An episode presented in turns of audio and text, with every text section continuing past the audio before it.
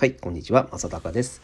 この番組は現役のエンジニアが最新テクノロジーのトレンドやサービスについて語っていく、聞くだけでちょっとギークになれる、そんな番組となっております。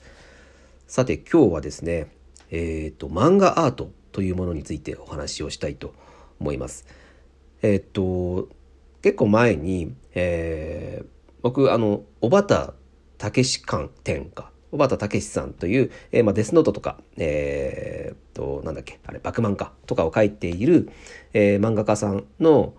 えー、展示会を行って、すごく、えー、感銘を受けたというお話を、このラジオでもしていますが、えっ、ー、と、なんで、えー、感動したのかっていうところなんですけど、えっ、ー、と、そこでは、あの、実際に、えー、小畑さんが書かれていた原作ですね。原作、原画か。うん、原画を、え見ることができたっていうのが、まあ、それが一番の感動だったんですね。で、それを見ていて、えー、まあ、あの、その、えっ、ー、と、光の子とかデスノートとかのその一部の、えー、物語のところを少しだけ切り取って、原画を、えー、貼って見せていたんですけど、で、なんで、その漫画を読んでいるわけじゃなくて、その、えー、その時のえー、その漫画のイラストを見ているだけで非常に楽しかったんですよ。で、それってなんで面白かったのかなっていうのをちょっと考えていたんですが、で、そういったことを考えていた時に、えたまたまこの漫画アートというものを知ってですね、うん、すごく、あの納得したというか、えこの漫画アートって何してるかというと、えっと、漫画の原画って、えっと、実はすごくですね、あのすぐに、えー、古びてしまうんですって。うん、あのまあ、ただの紙なので、まあ、そう、そうなんですよね。まあ、ただの紙なんで仕方ないんですけど、えー、まあ、紙なんで、えー、まあ、持っても、うん、100年。100年も、まあ、持たないというふうに言われてるらしいんですけど、で、特に昔の漫画とかですね、えっ、ー、と、1970年代とか、あの、ベルサイユのバラとかの原稿とかだと、もうすでに原稿用紙とかがすごいシミとか破れがもうある状態で、えー、まあ昔のものだと、まあ35年ぐらいで、えー、もうかなり、えー、その、保存としてはすごく厳しい状態になるそうなんですね。なので結構その保存性が効かないというところで、えっと、この漫画アートではですね、この原画を、えー、その一生残すっていう、一生というか、半永久的に残すということをすると。まあそういうことにしようと思うとどうするかというと、当然そのデジタル化にしなきゃいけないというところですね。なので、この漫画アートの一つの、えー、やってることということは、その原画を、えー、デジタル的に漫画、えっ、ー、と、アーカイブするってことですね。漫画そのもの、原画をアート、あの、アーカイブするということ。で、これをただのあのアーカイブするだけでは難しくてですね、やっぱりこの撮影するためにですね、えー、その原画、ただのあの原画だと難しいと。あの、我々がジャンプで読んでる時って、あの、まあ、すごく安い紙に印刷をしてるんですね。まあ、当然そうですよね。あの、大量にすらなきゃいけないので。ですが、まあ、それだとやっぱり、あの、コスあの品質が下がってしまうので、なので、えー、すごく高い、えーまあ、コットン100%の、えー、ペーパープリントに、えー、そこにプリントをして、で、えーまあ、基本的にそのデジタル原画っていうのは、えーまあ、原画のデータに対して作家がその再調整とか加筆っていうのを行って、えー、それですごく質のいい形でアーカイブできるそうなんですね。なので、えー、かなり高コストになるらしいんですよね。うんかなりお金がかかってしまうんですが、まあ、ただ、すごく品質のいい状態でデジタルアーカイブができるっていうものですね。で、じゃあ、それを、えー、したら、えー、何ができるかっていうところですね。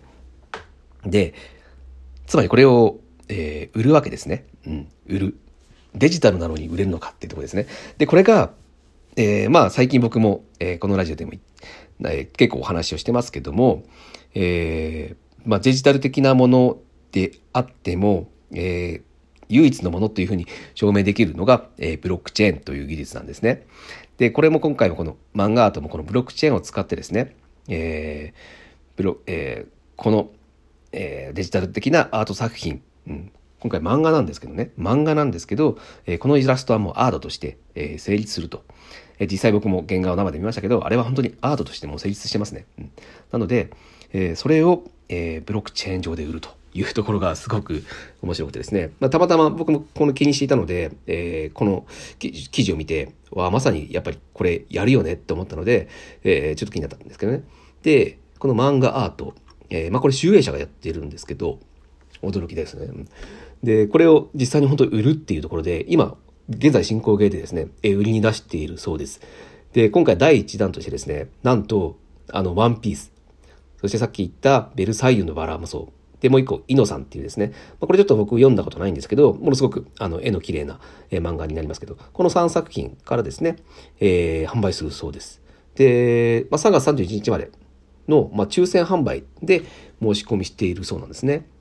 まあ、ね、すごい作品が並んでいて、まあ、ワンピースなんてね、もう今や、まあ、世界で一番売れている漫画というふうに言われていますけども、まあ、これとかすごいね、あの、値が上がりそうな、値がつきそうなものですよね。ね、このデジタルのデータなのに、えー、価値があって値が上がる。まあ、これは、だから、ブロックチェーンじゃないと、えー、推理したいんですね。唯一、えー、ここの、えー、デジタルデータは、えー、絶対に本物ですというデータがブロックチェーンに書き込まれているから、えー、それをあなたのものにしますっていうデータ、あのデータを書き込んでしまえば、えー、確実に自分のものになると。で、仮にね、これをまた売りに出そうと思った時に、えー、次に買ってくれる人の名前を書いていけば、えー、今、えー、この作品は誰が所有していて、で、過去どういった人が所有していたのかっていうのが、えー、分かると。うん。まあ、これはすごく可能性ありますよね。あのまあ、漫画家さんってやっぱり漫画を描いて、えー、その単行本が売れないとダメだったと思うんですよ今まで。やっぱりあの、まあ、ジャンプにまずジャンプに乗るってことだけでも結構大変だと思うんですけどそのジャンプにのジャンプに乗るとか週刊誌ですね週刊誌なんか乗ってでそこから単行本が出てやっとその単行本がめちゃくちゃ売れてやっと、えー、お金が入ってくるっていうところだったんですけどこれって実は、えー、そうじゃなくてもいけると。というのは例えばまあこれ別に今って週刊誌じゃなくてもデジタルであればねあのいくらでも作品って出せる世の中になったじゃないですか。まあ文章とかで言うとそのノートとかが分かりやすいと思うんですけど、えー、とノートにね文章を書いてでそれをあの販売価格を自分で決めて売ったりとかする、まあ、してますけどまあ漫画とかもね当然そういうこともできるわけですよ。うん、でただ、えー、それに今回このねあの、ま、自分の書いた漫画っていうのを原画というのを、えー、さらにそれをイラストとしてアートとしてえー、デジタルアーカイブをしたものを売れるってなるとですね、まあ、これってつまり少しでもファンがつけばでそのファンがねまああの少ないとしたとしても、えー、すごくファンであればやっぱそれが欲しがりますよね、うん、だって希少価値ありますもん。その原画ですから。うん、で、えー、まあその本当にその、えー、フィジカルなものであるとすると物理的なものであるとするとえー、なかなかね、その、保存したりとかですね、それが本物かどうかっていうのも、なかなか難しいんですね、見極めが。ですが、このデジタルアーカイブされているもの、ブロックチェーンで本物だと証明されているものであれば、絶対に本物のものをデジタル上でしかも、えー、受け渡しができるっていうところで、これはね、すごくね、可能性があるなと、僕は思ってます。うん。あの、漫画家さんのその、えー、ビジネス的にお金を得る、えー、チャンスがより広がったし、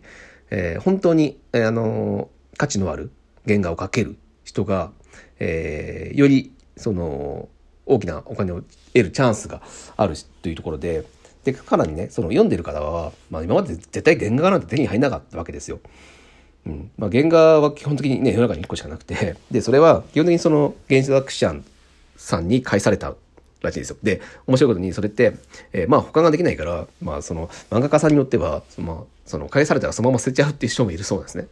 でもそれだとやっぱもったいないですよねっていう。で、これが、うん、あの、デジタルがアーカイブされて、えー、本当にファンの人に、えー、買ってもらえるんであれば、まあそれはすごく、あの